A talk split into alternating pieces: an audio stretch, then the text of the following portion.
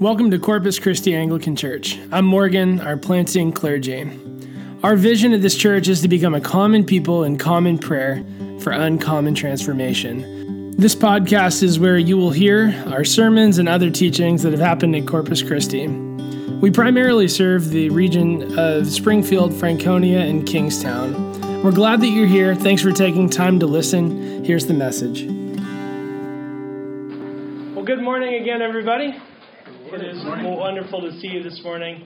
Uh, and welcome to those of you who are new. I'm delighted to uh, see you here, and I'm looking forward to meeting you after the service. I'm the vicar here at Corpus Christi Anglican Church, um, and we've we've been worshiping together um, in this space since January. And, and, it's a delight to see the ways that God has, has been forming this church. We've been, in the last several weeks and months over the summer, in, in the book of Romans together. Um, we don't often spend this much time in one book, but it's been nice over this, this summer to be in, in uh, knee deep, waist deep, neck deep in the book of Romans. And we still have a few more weeks left, but today we get into chapter 9 together. And as we do, let me pray for us. In the name of God, the Father, the Son, and the Holy Spirit. Amen. Lord, would you help us to be attentive to the compassion that you show to us and all the ways that you want to share your compassion with others through us. In the name of Christ, we pray. Amen. Well, a few weeks ago, um, I'd been in Washington, D.C., visiting, and we were by the Lincoln Memorial, and there was this little patch of grass that had been rented out by a, a group of Korean Christians. And as we walked by, my son and I, uh, we didn't know anything, and I still don't know anything about the group's theology, but it was interesting that as I was walking by, and seeing uh, what I think was a worship service, I saw symbols that they had put up uh, around where they were.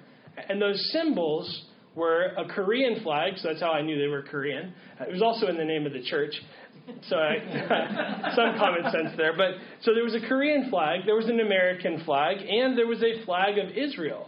Interestingly, there were no crosses. Um, and so that was fascinating uh, to me as a church that this would be the sign, uh, the visible signs of the things that you want to show others that you're about. And, um, and, and so the relationship of national Israel to the church is a really complicated one. Uh, and it is one that has been complicated since the first century. Uh, when it seems like in Paul's day, most of the Jews uh, who were his kinsmen were rejecting Jesus as the Messiah.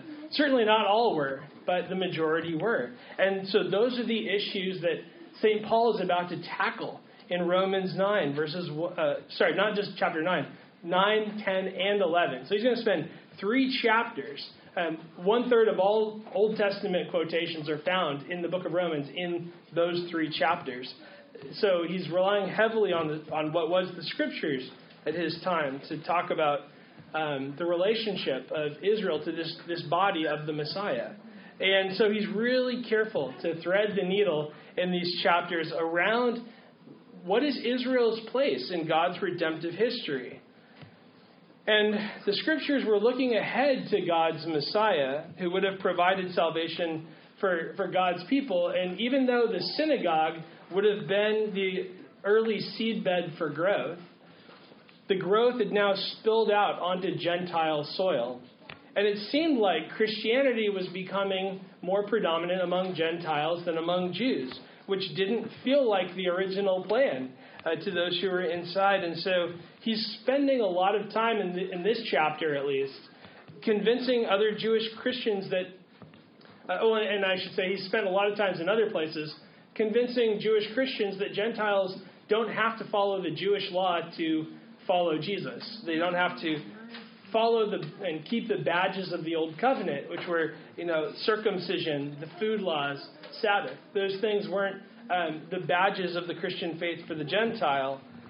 And so it seems like in, in chapters 9 through 11 of Romans, some of the Gentiles might have been possibly looking down on their Jewish brothers and sisters, especially within the church. And there may have been speculation in some Jewish circles um, and Jewish Christian circles that St. Paul was some kind of traitor to his own people. And this is a real problem that arises. So that's why he's going to spend so much time explaining and integrating the old covenant into the new, so that Jesus is both Israel's Messiah and he's also Lord of all the nations, holding those two things in tension. And so even even though he's going to do that, chapters 9 through 11 are still really complicated. I'm not going to get into all the nuances of it. Um, there are commentary upon commentary for centuries arguing about some of the most debated passages in these chapters. But God had given Israel great blessings and promises through the patriarchs. And even when you look back at the book of Exodus, which is part of the first five books of the law, the Israelites were called to be a royal priesthood. And when you talk about a royal priesthood, priesthood has the idea of intercession for others within it. And so these blessings would have been given to Abraham, not just for those of his physical seed, but to those who would join Abraham in his faith with his God. And so Israel's plan wasn't just meant to be for Israel, but it was for others outside of Israel. And so in verse 5, Paul says that uh, to Israel belonged the patriarchs, think Abraham, Jacob, Isaac, and that it was from Israel that the Messiah was going to come. And then he describes Jesus. This is one of those places in the New Testament where he actually calls Jesus God very bluntly. He says Jesus is God over all. Blessed forever. Amen. So this Messiah, who was an Israelite in the flesh, was also God himself. And as God Himself, He created all peoples. And so His allegiance is not just to Israel, but to all the nations of the earth because they consist of people who are made in God's image. And so Messiah, Israelite in the flesh, who is also God over all, blessed forever. Amen. That's the tension. And there's ultimately then one people of God, one redemption story that's begun in the Old Testament, begun in the Old Covenant, fulfilled in the New Covenant. And that's why I like um, Old Testament scholar uh, John Goldingay, who's also an Anglican priest. He refers to the Old Testament as the First Testament um, because it's the first part of God's redemptive story. It, there's a continuity. And so the New Covenant becomes the lens by which we read the Old Covenant. We also read this morning, we, we read a section out of Jonah chapter 2, which is a beautiful psalm in the middle of a narrative uh, about a wayward prophet being swallowed by a fish. Um, it, we were just talking before the service, Spike and I, about the Veggie Tales version of this, which is well worth seeing. Um, and so God had called Jonah uh, as a prophet to go preach to the Ninevites. These people who in Veggie Tales were slapping each other with fishes. Um, but these you know, these people, as they were described in the book of Jonah, didn't know their right hand from their left, is how God describes them, meaning they, they were worshiping um, deities and fatalism in a way they were just longing for the creator of the universe and did not know what they were missing. But Jonah's posture is to preserve his own people and to preserve his own traditions rather than risk what, might, what God might do among the Assyrians, the people who were not God's people. And so when you read Jonah, it's really interesting that they put this together with Romans 9 in our lectionary because he sort of acts as a foil for St. Paul. Two different postures towards what is not God's people. Um, St. Paul's loyalty to his own community was what was in question here. Whereas when you read Jonah, you're almost invited to question whether Jonah has a loyalty to God's redemptive plan for the nations. Uh, and and jo- Jonah is a, a symbolic representative of Judah at the time. So when we read the book of Jonah, it's not just the words he sa- says that are important, it's the example that he does that, that's supposed to preach to Israel as they're Judah as they're reading it. And and as such, then the question becomes are they committed to God's redemptive plan for the nations? And so the book of Jonah ends with God asking um, the angry and the obstinate prophet Jonah a question Should I not pity Nineveh? Should I not pity Nineveh, that great city in which there are more than 120,000 persons who do not know their right hand from their left, which, by the way, is about the size of Springfield, Franconia, Fort Belvoir, right? Um, and then he also says, and also much cattle. Right? Should I should I not have compassion on these things? Um, and so the, the book serves as this call for post exilic Israel, for Judah, to commit themselves again to this global redemptive work that God is doing among the nations. And so, in considering these two things together, Jonah and St. Paul as foils for one another, I think that we're called to remind ourselves of God's global redemption plan and our place in it. That what God is doing in you and I is part of this greater work that He has been doing in the nations from the time of the patriarchs.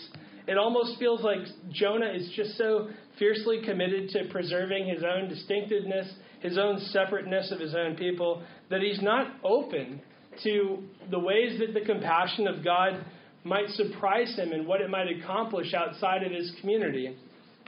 St. Paul was so fiercely committed to God's love being poured out among other people that his loyalty to his own people became questioned. So, what we need is integration and openness. Integration and openness. Integration of what God is doing and what he has done, but then an openness to what God will do. And those two things are connected. So, in integrating our story with Scripture, it is okay to hold on to big question marks of how reading a certain passage might apply to our place in God's redemptive story. Um, it, it's a lifelong journey to hear the things of the Old Covenant and then to ask how we're supposed to read those things in the light of the New Covenant. That's not something that's always immediately apparent. And then how praying things in the Old Covenant are going to fashion us into the image of Christ. Like, that's not always immediately apparent. And that's okay.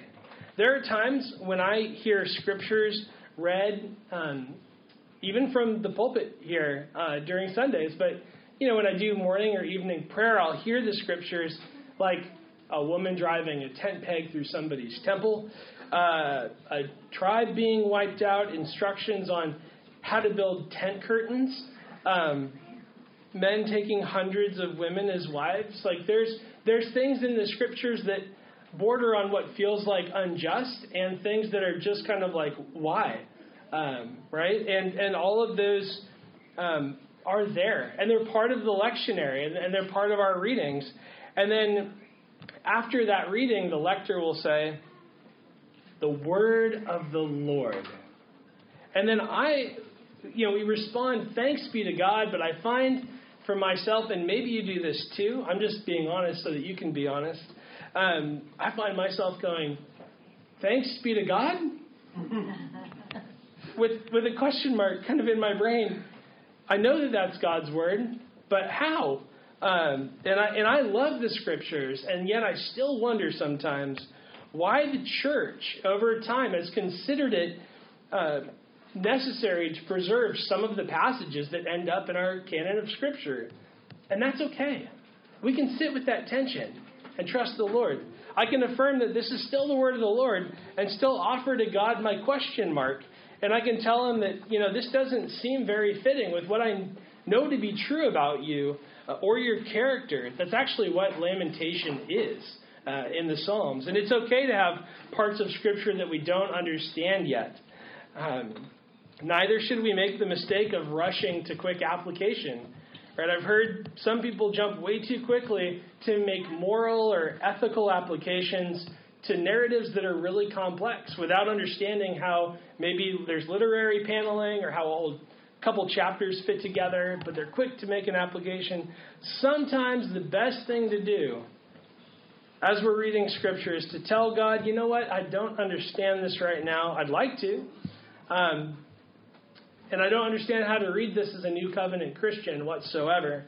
And so I'm going to put that on the shelf for now, and I'm going to cling to what I do now. And that that's okay to do.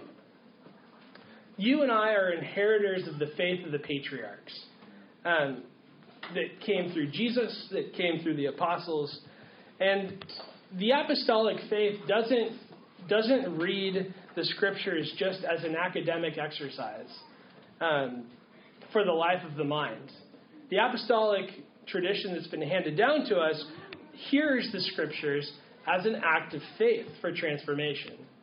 And so those pieces that, that might take a few readings or even a few readings and then we don't understand, it's okay to shelf them because the point of reading is not necessarily to understand all the things in front of you from an academic standpoint, uh, but we are to be transformed in heart, soul, mind, and, and strength.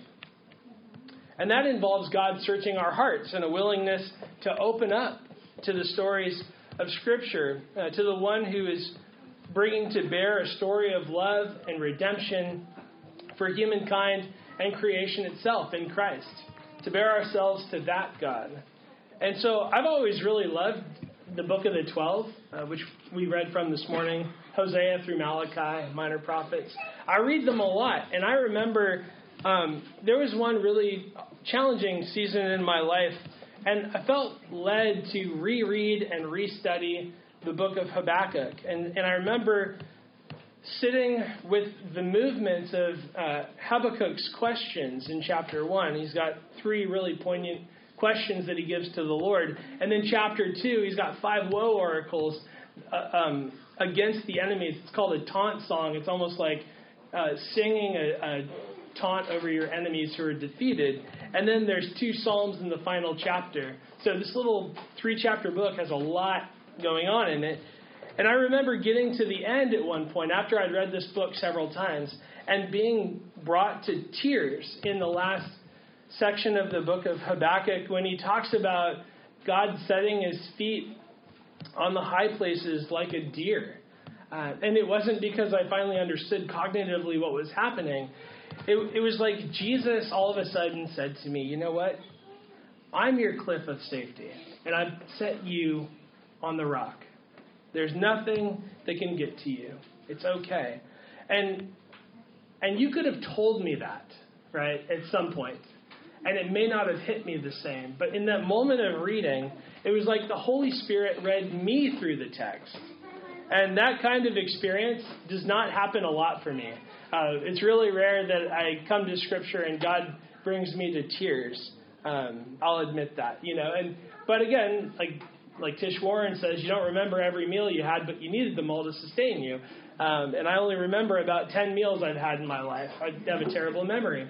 And so I'm willing to say that there might be these punctuated moments of, of bringing me to tears, but that I needed all the other ones to bring me there. And and so if I don't make a habit of digesting the scriptures regularly, then I won't have those moments. And so I need to have those. Um, not expecting to have those moments every time, remember, but, but to set the stage for the Holy Spirit to speak. And second, I think the other thing this passage and, and thinking about Jonah teaches us is to tell our story as part of God's overarching redemptive plan with an openness to what he will do. So, in contrast to Jonah, we see St. Paul in his posture, who St. Paul um, afflicted the comfortable by tying together the story of what God had done in the past with what he was seeing God do around him in communities where that wouldn't have necessarily been uh, easily acceptable. And you and I have a story of redemption that um, to tell, and and not all of the pieces of our stories have been put together yet. Um, nor do we know how every piece is going to fit in it. In fact, we're probably still discovering pieces that are on the floor. Uh, but you and I are part of God's redemptive plan and his redemption story. I was building a tower with our son, a, a little marble tower, uh, for the, the marbles to go down. And there are lots of little pieces, uh, little ramps, and I don't know what you call them, little windmills and stuff. And, and, you know, we assemble this thing, we take it apart, reassemble it. And then as we build, we build that thing from the bottom up every time to kind of figure out where the foundation is, and then we, we go up. And each piece, as it lies on the floor, we look at it and then we give it a purpose in the overall structure of this marble tower. And as we build, the number of pieces on the floor slowly decrease because we're putting them into the tower. And sometimes I would look at a piece as we're building and I would realize you know, that's in the wrong place. I need to put it somewhere else, turn it around. Uh, and instead of continuing to build, I'm going to stop and I'm going to set it aside for a second. I'm going to put another piece where I know it'll go to see if something else will make sense right now. And I had a moment when I was constructing this marble tower because this passage was in the back of my brain. And I was thinking, you know, this is a lot like um, life, which has so many pieces to it. And as we walk with the Lord, He is in this process of putting those pieces into place slowly, maybe turning some around, um, helping us see them differently. But that is the story of redemption and love, is God putting these pieces into place all the joyous places, all the ordinary ones, all the painful ones that may not fit, that seem to be left on the floor, like, what do I do with this? Sometimes pieces are going to sit on the floor without a purpose for quite some time, but we can wait with patience for the day that God will place it into the structure. And it's important that we share our stories as God's piecing together the different parts of our lives. Um, insofar as that's appropriate, of course, right? Because uh, you have to have a certain level of intimacy and trust to share the fuller story that you're going through. And I realize that as we process the more painful parts of our stories, there are very few parts, uh, very few people who should hear us process those, and that's okay. But in general, God is doing something in each and every one of us. And so if you think of the ways that God is is building your story into the larger redemptive work, then we should work at integrating that story with what God has been doing since the promises to the patriarchs, to Abraham. And that story, to be shared, is then a precious gift because it shows other people the gospel of God. Um, and, it, and it shows the gospel not as something that's just intellectually true, but that's actually holistically good. Right? It's not the gospel is not just intellectually true. It's got to be holistically good. And so it can be really helpful then to share our stories um, as far as we're able and to be honest about where the pieces are that don't quite fit yet and to say, I'm still waiting for God to redeem that piece and that that's okay. Um, and that allows us to continue the conversation with God and even to continue that conversation with God in community with one another. And so it's okay for, for us to put things on the shelf until God reveals the place for it, if he does. Um, because I know some of the most powerful stories that I've heard before are when people will say, you know, there was this piece, and I'm not actually sure how it fits yet, but actually, in the midst of that piece not fitting properly, God's presence became very real to me. So He didn't give me answers, but He gave me Himself. And that's also a really powerful story of God's redemption. And so, Romans 9 it begins St. Paul's really nuanced discussion of God's uh, history of redemption and the place of the Jews within it. He cares that these stories of redemption include the Gentiles uh, because this Jewish Messiah is God over all, uh, who's, who made all things and who all the tongue, tribes, and nations are going to worship.